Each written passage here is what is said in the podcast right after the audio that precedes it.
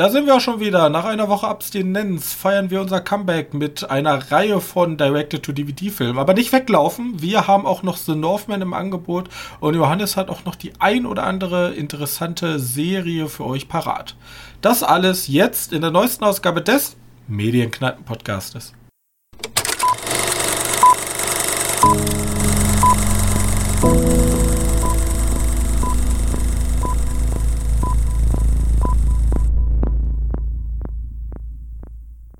Hallo und herzlich willkommen zur 134. Ausgabe unseres kleinen Filmpodcastes und mit an meiner Seite mein sehr geschätzter Mitpodcaster Johannes.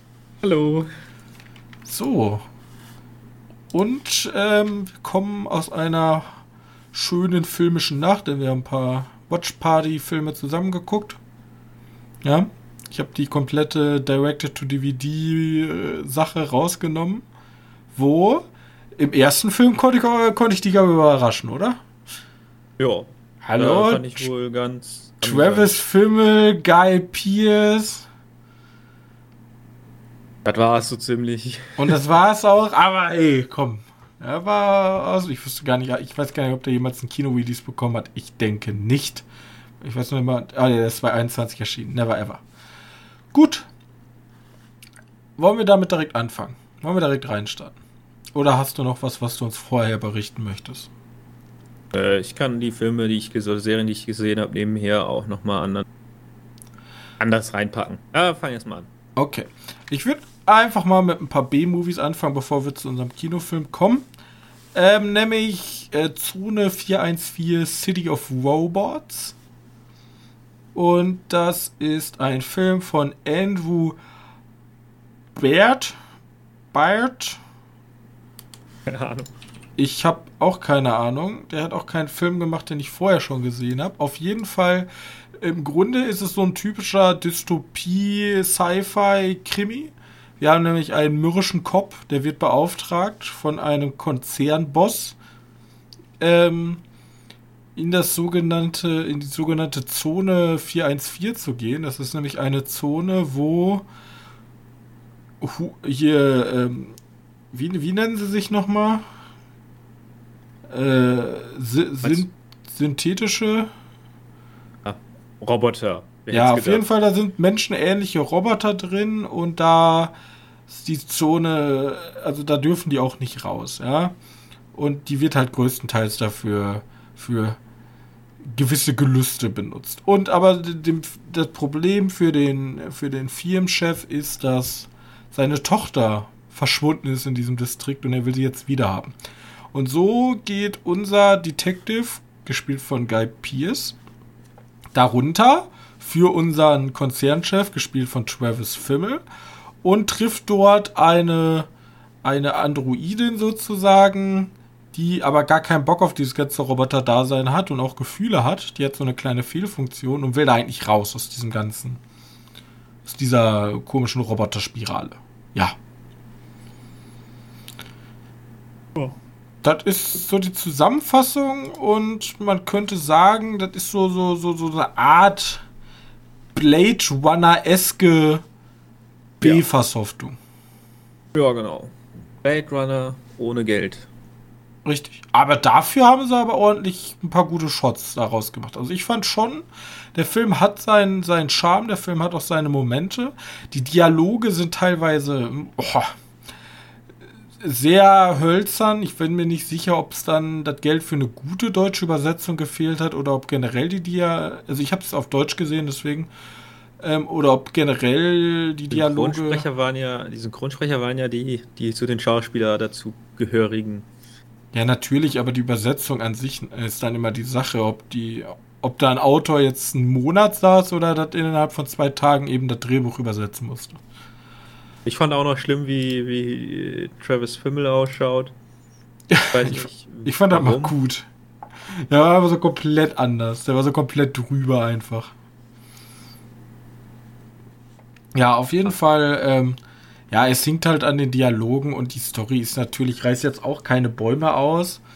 Jetzt riecht man 300 Meilen gegen den Wind. Deswegen ist eine kleine Empfehlung bei Prime Video für so, so einen Director-to-DVD-Film kann man sich mal geben. Schlimmerweise aber auch kein richtiges Ende, ne? Ich finde, Ja. da fehlt mir irgendwie so ein, so ein Climax. Weil der, der da war, ist halt nur so, du warst es. Ja. Das ist nicht cool, okay. Ich Hier weiß tatsächlich nicht. Ja, doch, der Climax kam ja am Ende noch. Ja, aber das war ja nicht das, was ich. Ich war jetzt so ein bisschen actionlastiger, aber klar. Es ist, es ist halt kein Actionfilm, ne? Ja. Gut. Dann ähm, haben wir danach geguckt, wo du schon ein bisschen abgeschaltet hattest, haben wir, haben wir einen österreichischen Film gesehen, nämlich Die letzte Party deines Lebens. Ein FSK 18 Horror-Thriller. Der war ab 18, ne? Der war ab Oh, 18. Mhm. Und im Grunde geht es darum, die Schüler haben Abitur bestanden. Im Österreichischen bin ich natürlich bewandert, da heißt es Matura. Und äh, machen jetzt sozusagen eine Abschlussfahrt nach Kroatien auf eine Insel. Bloß auf einmal ähm, verschwindet erst jemand und dann stirbt auch noch wer. Und deswegen sind natürlich alle am Rätseln, wer könnte der Mörder sein. Der Mörder hat so eine coole Smiley-Maske. Die sehen wir immer in so ein paar, die sehen wir sozusagen immer, bevor er seine Opfer umbringt. Ähm, Gute alte Shaky, Shaky Cam Mörder. der gute alte Shaky Cam Mörder, ja, als wenn er so eine GoPro dabei hat. Und ich muss aber sagen, ich fand den Film sehr gut. Also, ich, was heißt sehr gut? Das heißt, das ist immer so ein typisches äh, Wasserkopfkind-Diskussion, so für einen österreichischen Film und dann auch noch so ein bisschen Genre, war doch nicht schlecht. So, wir sagen auch Ja. immer, du hattest ja hier, wie hieß dein Film nochmal damals? Blutgipfel, Blutgletscher. Blutgletscher. Aber Blutgletscher war ja schon fast äh, AAA mega krass. So ein Story über 900 gegen den Scheiß. Ja, aber da ist den, den, was ich gesehen habe. ist halt so ein Also- typ, typischer, typischer Teenie-Slasher. Ja, Party, Party-Dingens. Horror. Von 2018 ähm, ist übrigens von Dominik Hartl, ist auch ein österreichischer Filmemacher. Ähm, der hat zwei Jahre vorher Angriff der Lederhosen-Zombies gemacht. Ach, ja, okay. Ach, Aber- Scheiße. Der neueste Film von ihm heißt Die Waschmaschine. Also ein junger, aufstrebender Regisseur. Ja. Ich fand, den, ich fand den Style halt gut und ich fand es halt witzig, weil das ist halt wirklich österreichisch. Also, sie sprechen da kein Hochdeutsch, sondern die sprechen echt mit einem harten Wiener Akzent. Und mir hat diese ganze Aufmachung gefallen, die. Die, ähm. Es gibt ein paar coole Shots da. Ja, Das ist schon, schon ganz, ganz wahr. Vor allem die Farbgebung hat mir sehr gut gefallen. Also, die haben Ja. immer so richtige. Ja, doch, doch. Also, Ist halt so in so Neonlicht gehüllt. Ja, ne? ja, dieses Jugendheim hatte immer diesen Blaustich. Ja. Und ähm, also das hatte alle immer, immer so seine farbliche Kodierung. Die äh, Dialoge waren natürlich unter aller Sau. Die waren Ja, ja, habe ich gehört. Ich habe ab dem Zeitpunkt gar nicht mehr. Ich habe den Sound gefühlt ausgemacht. Die Dialoge waren super dämlich. Ja, dann über. Dann, dann kommt halt so überbordene Gewalt, so die Kills sollen halt so ein bisschen heftig sein. Mit irgendwie Leuten Also die, werden. die eine, die runterspringt, die, das war schon. Also, das war halt, wie nennt man das, wenn man, wenn er nur den, den Outcome sieht? Man sieht halt nie den aktiven Kill, sondern immer nur den. Ja, da wird immer sehr viel verschleiert. Und ich will auch gar nicht spoilern, was jetzt am Ende passiert, weil das wenigstens so ein kleiner, so ein kleines Mitraten, wer ist denn jetzt der Mörder? Deswegen einfach mal ein bisschen österreichisches Kino geguckt, einfach mal ein bisschen über den Tellerrand hinaus gesehen, wenn der deutsche Kino meistens immer nur sehr bieder ist, deswegen ähm, Vertraut Das- sich das deutsche Kino so selten, ja. also ich würde gerne mal sowas sehen von den Deutschen. Aber sowas kriege ich ja nicht. Das Geilste, was ich gesehen habe, und der war ja auch wirklich gut, war der Nachtmar. Der hat ja auch im gleichen Style RTL. gespielt. Ja, sehr viel, sehr viel ähm, Neon. Den fand ich auch sehr gut. Gut. Und dann will ich mal einmal abschließen. Den Film hast du nicht mehr gesehen. Eigentlich schade, weil damit hast du den besten Film verpasst. Ähm, das neunte Opfer ist nämlich ein ähm, ist ein russischer Film von Okay. Von äh, irgendjemanden. Ja. Ja, lass mich eben nachgucken. Von Nikolai Komeriki. Komeriki. Okay. Und ist, ist, ist so ein typischer Satanismus, so ein Ob, weißt du? Also es geht im Grunde darum, am Anfang dachte ich, holy shit, wo bin ich hier reingeraten in den Film, weil da laufen so Tod im Nil, musst du dir vorstellen. Alles sieht super plastisch aus, alles super fake. So eine riesige Stadt am Horizont in der Wüste und da gehen dann zwei Forscher und irgend so ein Tourguide gehen da rein. Und er sagt dann auf einmal, ja, die sind beide, also, das ist ein Ehepaar und der Tourguide, er erschießt den Tourguide und sagt dann so, ja, wir müssen dich jetzt opfern, damit unsere Tochter wieder leben kann. Und alles sieht so richtig schlecht aus. Und dachte ich schon. da irgendwie jetzt schon Bock drauf. Dann, sagt, dann dachte ich mir, boah, nee, das war gar nicht geil. So. das fängt schon nicht gut an. Aber da kommt Schnitt, St. Petersburg. Alles ein bisschen grauer, alles typisch russisch, ne? ein bisschen runtergekommen. Ne? Ja, St. Petersburg. Der, der Skandinavien-Filter drüber gesetzt. Ja, ja, ja. Filter, ja. Aber schön 19. Jahrhundert, also Ah, da habe ich gerade gesehen, deswegen sage ich ja, ich habe da. 19. Jahrhundert und dann geht's, dann entwickelt sich halt so eine Geschichte. Es passieren so übernatürlich, also nicht übernatürliche Morde, aber es passieren sehr, sehr rituelle Morde in St. Petersburg. Dann gibt es noch ähm, unsere, unsere Ehefrau vom Anfang, die sich als Medium sozusagen ausgibt und einen Polizisten, der so sozusagen versucht, dem Ganzen auf die Schlinge, äh, auf die Schliche zu kommen, wer jetzt dahinter steckt. Und der war echt gut. Also von, von Kampf, Kampfszenen. Da gibt es auch wieder einige Dialoge und einige, vor allem im Drehbuch, ein paar Schnitzer, keine Ahnung. Er ist immer so richtig anti. Und dann gibt es auf einmal so ein 180-Grad-Dreh innerhalb von zwei Minuten und sie verlieben sich. So, und das sind halt immer so, so ein paar Stolpersteine, wo ich jetzt mir denke, so, okay, ich weiß jetzt nicht, wo auf einmal diese Verbundenheit herkommt. Die kommt so absolut aus dem Nichts, also wirklich. So im ersten Moment wirft er sie noch in die Zelle und hasst sie und 30 Sekunden später will er sie am liebsten küssen. Ähm, ganz komisch, mhm. aber die Grundgeschichte dahinter mit diesem fast Jack the Whipper-artigen Typ, der da die Frauen hinrichtet, um irgendein Ritual vorzubereiten, sehr, sehr cool. Also, äh, das neunte Opfer kann man sich auch bei Amazon Prime kostenlos reinziehen. Mal eine Empfehlung von mir. Ist mal was ganz anderes. Hätte ich so, hatte ich vorher so gar nicht auf dem Schirm. Man muss immer so ein bisschen da lassen, das sind halt alles B-Movies, ne? Ja, also. Also, vielleicht ist das ein AAA-Titel aus Russland, aber es sind alles doch irgendwie B-Movies. Ja, also es kommt halt nicht gegen Hollywood an. Da muss man aber auch so ja, einordnen genau. können. Und dafür, also was heißt dafür? Ich fand, das, ich fand das ein guter Film. Also wie gesagt, er hat seine Schwächen, aber mir hat er sehr viel Spaß gemacht. Ich würde halt lieb gerne wissen, wie teuer die Zone 414 war. Weil der sehr, der, der war nicht mal, also der war ziemlich, immer ziemlich nah und eigentlich immer in kleinen Sets, man halt einfach mieten kann. Aber der sah trotzdem für das. 5 Millionen US-Dollar. Ja, Low Budget. Ja, in der heutigen Welt schon. Damals wahrscheinlich halt in den 50ern genau. wäre das einer der teuersten Filme aller Zeiten. Aber. Ja. Ja, ja, jetzt ist Low Budget. Aber da war ja auch diese, diese Geschichte mit drin, ja, sie, sie, sie sind jetzt nicht reich, äh, aber sie sind wohlhabend. Sie bekommen 2 Millionen Pfund. Okay. Ganz nett bei dem Dingensfilm. Äh, ja, vielleicht gucke ich die nochmal irgendwann nach. Das neunte Opfer, sagst du?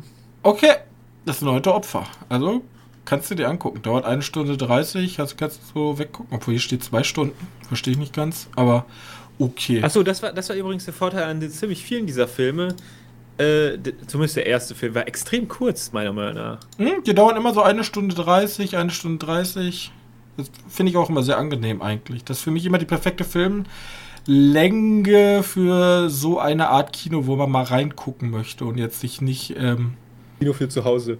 Ja, wo man sich halt nicht so lange binden dran möchte. Ne? Also nicht Ben Hur-artig, sondern. Ja. Aber kommen wir mal tatsächlich zum aktuellen Flop. The Northman. Flop. Und ich meine jetzt nicht Flop vom filmischen, sondern vom äh, Einspielergebnis. Ich habe nämlich gerade mal nachgeguckt. IMDb, die hatte, also man weiß es nicht genau, aber das Budget liegt irgendwo zwischen 60 und 90 Millionen tatsächlich für ja, so ein. Mit Budget, ne? Ist, ist mit Budget, ist ein guter Mit-Budget-Film, hat aber ähm, eingespielt in der ersten Woche nur zwölf. Das ist schwach. Das ist sehr, sehr schwach.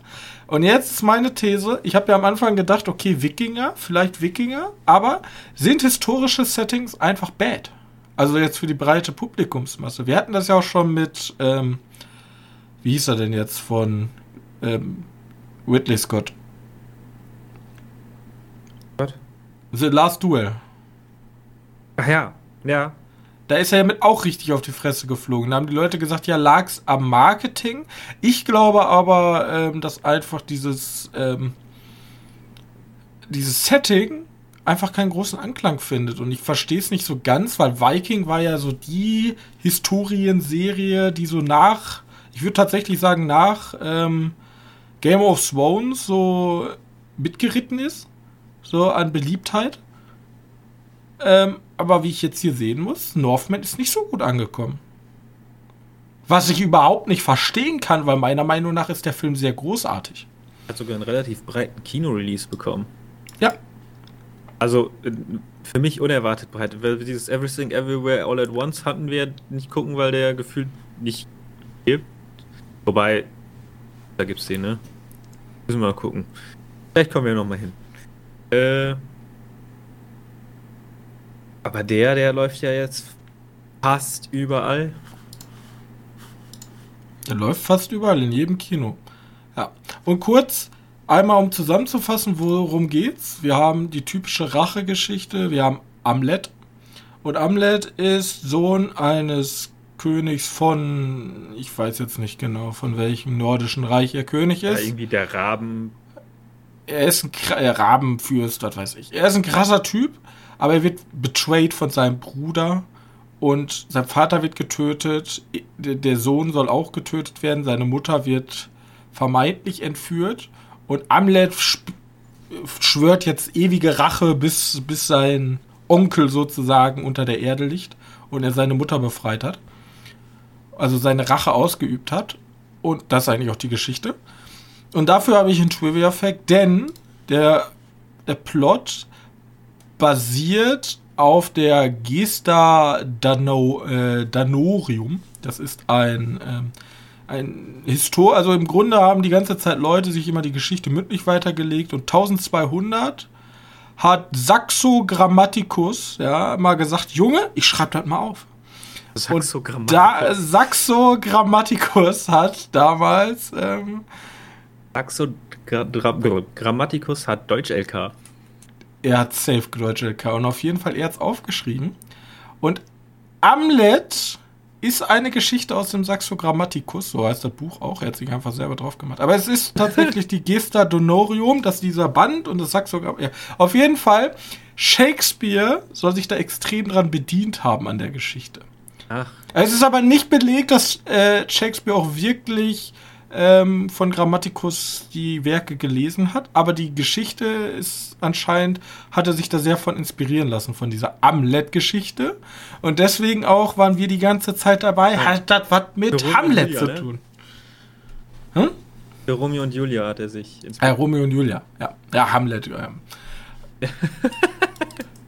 Alles gut. So. Das dazu. Und was ist raus geworden? Wir haben ja unseren ähm, wir haben ja unseren, unseren, hier, wie hieß er, unseren Regisseur, den wir von Eggers. einem anderen, ja, Robert Eggers, Eggers, den wir von einem anderen ähm, Film kennen, den wir sehr mochten, nämlich The Lighthouse. The Witch war The mir Witch. damals zu langsam. Also es war eher, also ich das ist ja auch wirklich so ein Film, die einen mögen es, die anderen nicht. Und ich gehöre eher zu einer Person, die es nicht mögen, weil mir war es dann zu. Ja, nee, bei, mir hat, bei mir ist es extrem gewachsen. Ich fand den am Anfang auch nicht so gut. Ja, vielleicht muss ich den nochmal rewatchen. nochmal geschaut und dann nochmal und jetzt finde ich den gar nicht mehr schlecht. Das finde ich schon fast richtig.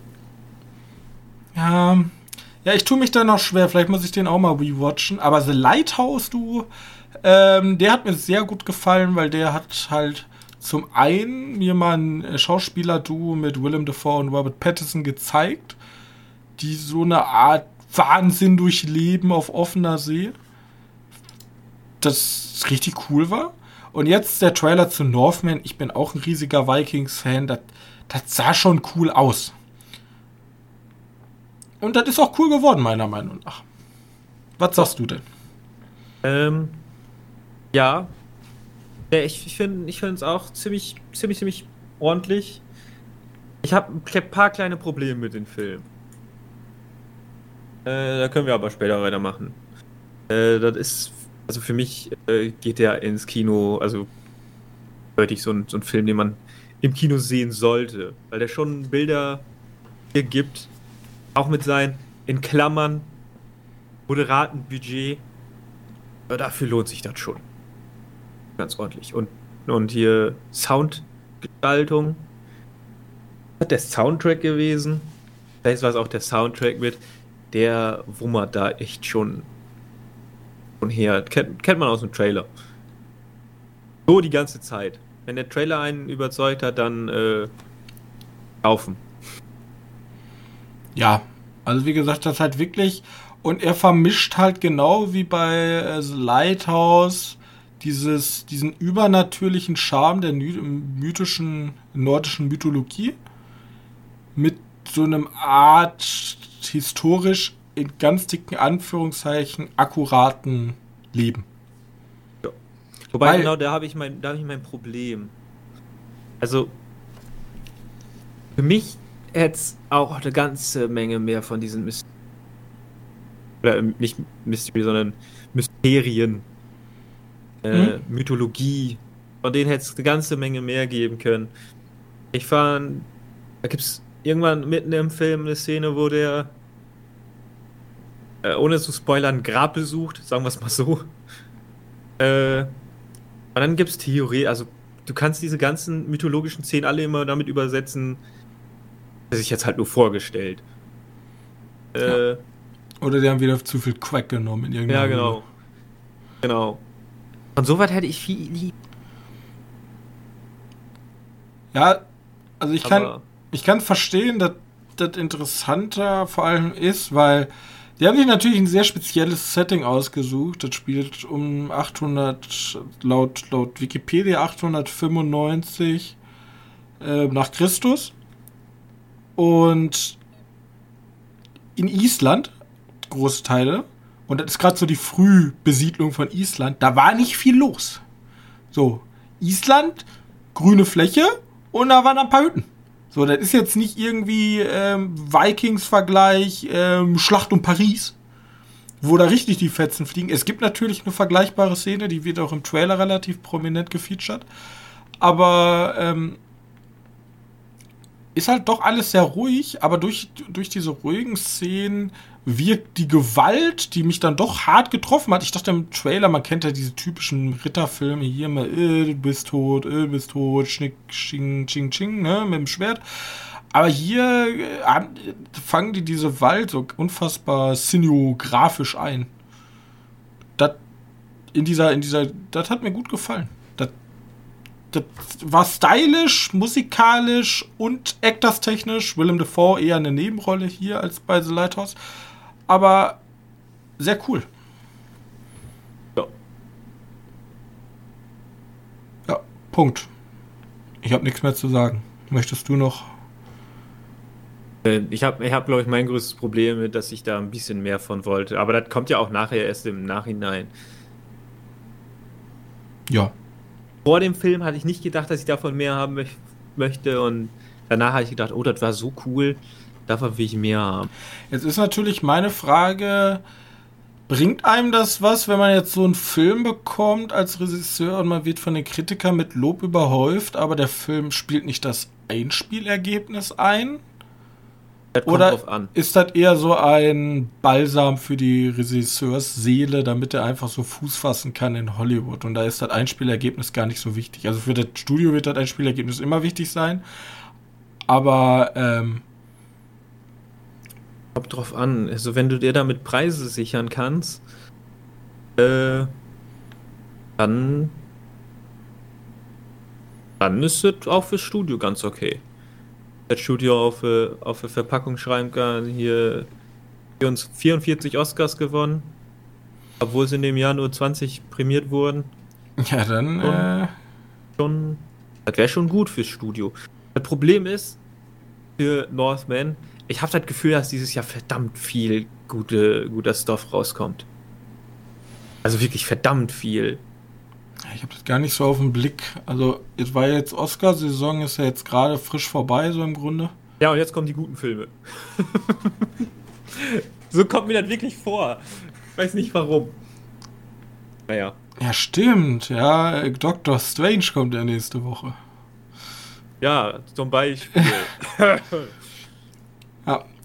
Morgen in der Sneak gucken wir dann Stal äh, Stalin-Komödie. Ne, ne, wie ist die Nummer? Gab's, stimmt, da war ja irgendwie so ein deutscher Film wieder, ja. Glaubst du, der wird. Ich, Oh Gott, das ist so eine Sneak Preview und irgendwie jedes Mal, wenn ein deutscher Film leicht prämiert angekündigt wurde, dann kommt er auch. Dann kriegen wir den als Sneak. Das ist, das, das, ist der psychologische Effekt, den sie durchgesetzt haben. Ja, wir vermarkten, in unsere Filme geht eh keiner rein, außer in die Til Schweiger Kacke. Ja, wir ja, machen mehr, jetzt, ne? wir packen uns jetzt einfach jeden Monat in jede Sneak. Ja. Ja, gut. Ja. Okay, Northman. Northman. Ja, aber gut. Rein da. Lohnt sich. Äh, okay, ich habe ich hab noch drei Sachen jetzt gesehen. Ich habe ich hab Northman vergessen aufzuschreiben in meiner Liste. Auch raus. Okay, erstmal habe ich gesehen von Netflix Choose or Die. Vielleicht hast du ja schon was angehört. Das war dieser Netflix-Film, der kurz, äh, ja, der, der, jetzt am 16. April, schon ein bisschen her, released wurde. Ich habe den. Hab ist der auch wieder mit so, so Interactive-Gedöns? Nee, tatsächlich nicht. Das ja bei dem Titel verschwendetes Potenzial. Wirklich. wirklich. Ähm, geht einfach nur, die finden, eine Hauptrolle findet ein, ein ein Computerspiel. Ja, ein Computerspiel. Und dieses Computerspiel ist erstmal ganz amüsant, so relativ älter. Mhm. Äh, und, und irgendwann sagt der Computerspiel, ja, du musst dich jetzt entscheiden. Dann gibt es beispielsweise, also zum ersten Mal, wo es ein bisschen härter wird, stellt sich halt heraus, nämlich soll die den, also das, die ist halt in so einer Bar, die spielt halt über ihren Laptop. Oder über ihr Handy. Ey, ist auch egal. Äh, ist in so einer Bar und dann stellt sich die, stellt der, das Computerspiel die Frage, weil, weil die Barbesitzerin die ganze Zeit von Sinnen Gläser zerwirft. Ja, was soll sie jetzt als nächstes machen? Weitermachen mit Gläser zerwerfen? Oder den Mess halt aufräumen? Und tippt sie halt Aufräumen an und Aufräumen ist für das Computerspiel so, ja, die isst jetzt die, die Scherben auf. Kann man machen. Okay. Also ist so, so ein leichter Horror dabei. Also, oh nein, das wollte ich nicht. Und dann, ja. Ich hatte kurz oh, gehofft, dass es so eine Richtung Wargame geht. Nee, dann muss die dieses, muss die vier, fünf, fünfmal so Entscheidungen, also die muss häufiger Entscheidungen treffen, aber fünfmal größere Entscheidungen, die Gesundheit von ihren Mitmenschen oder sich selbst gefährden. Es gibt eine, eine, äh, eine, äh, eine, eine Szene ist zu viel. Es wird irgendwann mal ganz kurz angesprochen. So, die Ratten sind wieder in den Wänden und ich sofort wieder. Moment mal, diese Aussage kenne ich doch. Oh, jetzt bin ich gehuckt. Und dann, dann es da auch so ein Outcome mit, der nicht gezeigt wird, sondern nur über diesen Computer, weil sie ist zu dem Zeitpunkt nicht zu Hause, aber bei ihr die Mutter, die sitzt irgendwie in so einem, so einem Heim, nee, ich glaube in, in, in einem Wohnblock. Äh, und die ruft dann an, ah, die, die Ratten, die kommen, die kommen. Und das wird halt alles nicht gezeigt. Nur, nur du hörst es nur und kriegst so eine Billig-Animation über, über okay. den Bildschirm gezeigt. Ne? Und die muss halt entscheiden, was die Ratten machen. Aber die hat halt nur die Auswahl zwischen recht böse und recht böse. Und da dachte ich mir so, das ist eigentlich ganz cool, aber da wird es eigentlich nur noch bescheuert. Aber auch nur, weil ich wieder als, als Fan von Lovecraft ganz schnell wieder die Ratten im Gemäuer im Kopf hatte. Und übrigens danach habe ich einfach wieder den, die Kurzgeschichte gelesen. Immer noch einer der besten. Ähm, Tomatometer sagt 30%, Audience Score ja. sagt 25%. Ja, ähm, passt wohl. Also ist wirklich nicht, nicht gut. Also, äh, sagen wir mal so, dieses Finale ist so strunzendumm. Also wirklich. Ich habe lange nichts Schlimmeres gesehen. Äh, Okay. Da lässt sich natürlich auch Potenzial für eine Fortsetzung. Aber bei den, Erge bei denen Ein Kritiker hat geschrieben, es ist ein Film, der dazu bestimmt ist, seine Tage im Wenn sie mögen Bereich zu leben. Also einfach Ja. nur als Filmmaterial bei Netflix. Ja, genau so. Könnte sie auch interessieren. Könnte sie auch interessieren, dann guckst du es nicht. Ja, nee, Vielleicht, aber wenn man extremer Fan ist von diesen, von diesen Schauspieler aus, aus, äh, was hat der nochmal? Sex Education. Sex Education hieß es. hm, der kommt ja, glaube ich, auch Choose or Dice aus England. Ja, da lassen, Ja. lassen auch ruhig bleiben. Ja, lohnt sich wirklich nicht.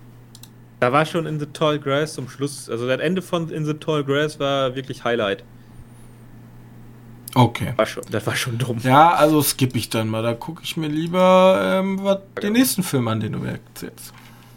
Äh, ja, ja, kannst du machen. Auf Disney Plus ist Jo. nämlich Fresh gestartet. Fresh. Oder auf jeden Fall gibt's Fresh Als es Serie oder als Film? äh, Film. Ah, Horror Ähm, Thriller. Okay, okay. Genau, es ist eine, eine Liebeskomödie. Nein, natürlich nicht ganz. Aber irgendwie ist das doch schon so eine. So eine. Will ja nicht.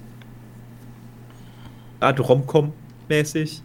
Weil unsere Protagonistin mag die, die neuen Wege, wie man sich kennenlernt, nicht. Weil sie ganz am Anfang kriegen wir halt mit, dass sie ein schlechtes Date hat mit Chad. Also der hieß halt wirklich Chad. Ähm. Und dann lernt sie den charismatischen Sebastian Stan in einem Supermarkt kennen. Einfach so, der spricht sie einfach im Supermarkt an. Freundin von ihr auch schon so, ja, ist irgendwie seltsam. Ja. Du hast halt erstmal die ersten 20 Minuten nur- Beziehung. Beziehungsfilm zwischen den beiden dann langsam der Horror manifestiert. Jetzt auch gar nicht so weit spoilern und kann ja selbst irgendwie herausgucken, was da passieren wird. Auf jeden Fall, äh, Sebastian Stan, das ist der, der, der Winter Soldier Schauspieler. Falls du das nicht sagst. Mhm. Äh, der spielt, also die beiden spielen relativ, relativ ist auch schon wieder stark untertrieben. Die spielen beide sehr gut. Kann man sich dafür echt schon angucken, für die, deren. Aber irgendwas ist sozusagen mit Sebastian Stan ist jemand fishy. So, der ist. Ja, genau. Okay, okay, okay. Und der ist auch ab 18, der Film. Da habe ich mich übrigens erstmal gewundert. Ich habe nämlich gedacht, so, ja gut, ich gucke ihn jetzt auf Disney Plus. Was wird passieren, wenn ich einen 18er-Film anklicke? Nix. Der läuft einfach. Du kommt keine Abfrage Ah, nach hier Kindersicherung muss aktiviert werden, Johannes. Ja, wahrscheinlich. Äh, ja, habe hab mich gewundert. Egal. Äh, ja, leider, also über, die, über den Film lang ist diese Prämisse ganz nett. Und zum Ende wird es dann halt so ein bisschen, ja, okay. Ja, von mir aus. Es gibt aber einen Charakter. Das ist, der ist ein Freund von der Freundin. Übertrieben. Übertrieben weit. Der hat in den gesamten Film er eine ganz nebensächliche Rolle. Ne? Und der kriegt ganz zum Schluss eine Szene, wo ich so mitgehen konnte. Weil theoretisch ist ja diese Person, die man in jedem anderen Film sterben lässt. Weißt du, Shining Like, ich, ich hole meinen meinen Kollegen an und der kriegt dann sofort die Axt in der Brust. Mhm. Ne? So in, auf der Art ist das. Er kommt halt wirklich mit seinem Auto rumgefahren, guckt sich das Haus an so. Ach nein, dem geht's sicher gut und fährt wieder weg. ja. Würde ich auch so machen. Das ist ja viel zu gruselig hier. Vor allem, der war sich zu dem Zeitpunkt noch nicht mal sicher, dass die in Gefahr waren, deswegen. Sehr gut. Äh, Das ist übrigens das Erstlingswerk von Mimi Cave, einer Regisseurin. ja. Als Erstlingswerk ist schon gut. Als Erstlingswerk, also ja. Ja. Eindeutig. Der ist aber auch schon, schon böse, ne? Muss man dazu wissen. Und irgendwie eklig. Ja, aber so, den schreibe ich mir doch lieber auf die Liste als Truth or Die. Ich werde jetzt nochmal ein bisschen, ja, eindeutig. Ich werde jetzt nochmal ein bisschen theoretisch spoilern, indem ich euch nur auf was hinweise. Also, der Titel. Ein bisschen vorstellen, was passieren könnte. Okay. Also, Fresh. Fresh ist bei äh, Disney Plus. Genau. Und dann habe ich noch eine Serie geschaut. Ja, kurz, hatte ich ja am Mittwoch schon angesprochen.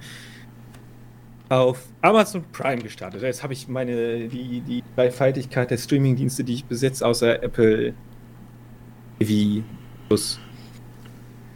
Und zwar Outer Range. Sagt dir das noch was? Das ist der, der Film mit dem Loch. Ähm, Plothole the Film. ja, der sagt mir was. Der ist jetzt gestartet schon. Den hatte der ich auf ist, meiner Liste, aber den habe ich. Ist, genau, der ist gestartet. Da kam, kommen jeden Freitag zwei Folgen raus. Und wir sind jetzt bei Folge 6, meine ich. Ich glaube, wir sind bei Folge 6, müssen wir sein. Äh, und es geht halt in Wyoming. Äh, lass mich nicht. Wyoming meine ich. Äh, besitzt äh, Josh Brolin eine Ranch mit seinen Söhnen. Passiert ein Unfall, weil der Konkurrenz Farmer, also sein Nachbar ist irgendwie auch sein Konkurrent irgendwie, äh, der klagt ein Stück Land ein von ihm. Okay. Und aufgrund von anderen Problemen und im besoffenen Kopf prügeln die sich und ja, sagen wir mal so, einer kriegt wohl ein paar extrem harte Schläge ab von der Konkurrenz-Ranch und stirbt. Und natürlich, weil, weil Josh Brolin herausgefunden hat, in meinem Garten ist ein bodenloses Loch Da, äh, hat, es, es gibt keinen Boden. Ich schmeiß den da einfach rein. Ja, und darum geht's dann. Also, wir, okay. haben, wir haben, wir folgen so ein bisschen den Josh Brolin mit seiner Familie, der irgendwie diese Tat äh, er verschleiern möchte. Es gibt da noch so einen Sheriff, Dean Sheriff, heißt das so? Ist das politisch korrekt ausgedrückt? Ich hoffe. Ähm, ja, ein Sheriff, ja, passt schon. Ja, aber aus einem Reservat. Ah, Reservat. ja, okay, ich kenne nicht. Nennt man das so? Eine Indigene. Ein Indianer. Ja, genau. Darf man sagen. Darf man sagen. Ich weiß, ich komme ich komm da nicht mehr mit. Ich bin zu viel Boomer dafür. Äh, mit 25. Als ich mich zuletzt damit beschäftigt habe, vor sechs Monaten haben die Indianer noch gesagt, sie würden gerne Indianer heißen und nicht Native American, weil die Indianer viel cool finden und, sie sich, und, und alle sich jetzt darauf schon geeinigt haben. Oh, das ist sehr cool. Ja, ist cool. Ja, äh, auf jeden Fall eine Indianerin, die auch noch lesbisch ist. Also äh, so, so ein bisschen im Outback wahrscheinlich ein paar Probleme hat. Aber da die da alle relativ cool sind, ist, geht, ist das natürlich gar kein Problem. Zumindest bis jetzt, bis Folge 4. Ich habe das Gefühl, dass da man noch, äh, weil die steht auch kurz vor einer Wahl zum Sheriff. Äh, ja, und die versucht halt da zu lösen. Und gleichzeitig passieren ganz viele ganz komische Dinge. Ich sag mal kurz so, da verschwindet einfach mal für ein paar Sekunden Berg. Okay, das klingt ja schon cool. Und dann sieht da nicht nur einer, sondern mehrere Leute. Äh, so beispielsweise das. Und bis jetzt weiß man noch nicht viel. Das, du hast so also dieses große Familiendrama, weil da passieren noch viel an, noch ganz also viele andere kann noch, Dinge. Es kann noch zu Ende gehen wie Lost und richtig ja. scheiße werden, aber es kann auch richtig cool werden. Genau, aber Lost hat ja auch einen Spaß gemacht bis, bis zum Ende. Äh, vor allem dieses Miträtseln macht halt immer extrem, mir macht da zumindest extrem viel Spaß, wenn man so, so ist. Ich würde Lost auch nie schlecht nennen, aber das Ende ist halt schon wirklich richtiger Down. Das ist halt wirklich ein ekelhaftes Gefühl zu wissen, dass der Film oder dass die Serie so beendet wurde, ohne wirklich Sinn, ohne sich wirklich Gedanken gemacht zu haben. Das ist so ein bisschen Star Wars. Die Disney Star Wars Trilogie. Man hat sich keine Gedanken gemacht. Das Geld war zu sexy. Ähm, Na gut, dann muss ich das aber auch noch auf meine Liste streichen. Warum? Das ist doch ganz. Bis jetzt ist ganz cool. Ich weiß aber noch nicht, wie es endet, weil es ja noch nicht zu Ende ist. Ja, aber ich, muss, ich musste was anderes runterstreichen, sorry. So. Ich muss Platz schaffen. Dann dafür. Ja, Choose or Die, wenn du die irgendwann mal aufgeschrieben hattest. Ja, der kommt gar nicht auf meine Liste. Outer Range und Fresh, alles klar. Lohnt sich. Fresh ist ein Film, Outer Range eine Serie. Ich sag ja nochmal, wenn die dann zu Ende ist, ob sich dann gelohnt hat, das dauert dann, ich weiß nicht wie viel, acht Folgen hat die vielleicht. wenn die NCZ schon schreibt, die Mystery, Mystery Series mit Josh Brolin begeistert, die müssen es doch wissen, oder? Also, mir gefällt die bis jetzt ganz gut. Ich habe halt immer nur Angst, dass das so, dass hat diese, diese, äh, wie heißen sie, die Amazon Prime Erfolge sind, wo wir Terror kriegen, der halt genial war und dann kommt die zweite Staffel, die nur noch so mehr war und dann denken die so, ja gut, dann brauchen wir es ja nicht mehr weiter produzieren und ich denke mir so, ich will aber mehr. Ja, ich warte immer noch auf Carnival Row. Ja, oder Carnival Row, wo sie einfach nicht fertig wären. Naja, mal gucken, da kommt ja vielleicht die, Tage, die Tage was. Ähm, ich würde diese Serie so ein bisschen empfehlen, wenn du auf die beiden heißt das, Sheridan-Filme, wenn du die gut fandest. Nicht Sicario, die anderen beiden. Mhm. Äh, Hello High Water und Wind River. Dann kannst du die auch schon mal anschauen, weil die doch so Neo-Western-Style haben. Also, ich weiß nicht, äh, bist du auch auf Neo-Western? Ich stehe auf Neo-Western.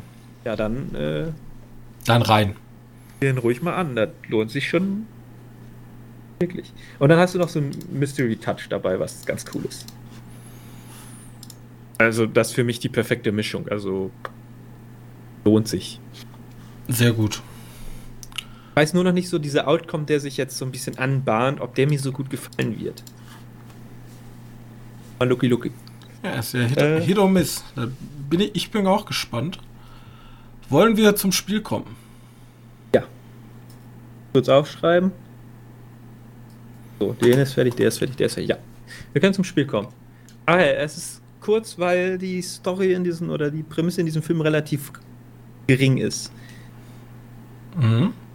Äh, es ist ein Gebäude, in dem die Reichen und Kriminellen leben. Auch mutige Polizisten betraten das Haus. Weitere 20 Special Forces wurden am Morgen abgeschossen. Das war's schon. Also es es handelt sich um ein Haus, wo Kriminelle drin sind. Klingt sehr stark nach The Wait oder so.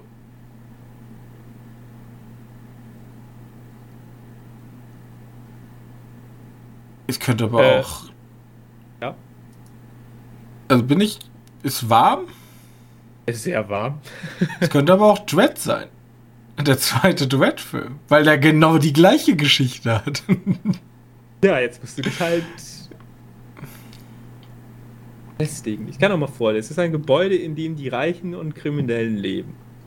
Auch mutige Polizisten betraten das Haus. Weitere 20 Special Forces wurden am Morgen abgeschossen. Ja, Special Forces klingt jetzt nicht so Dread-like.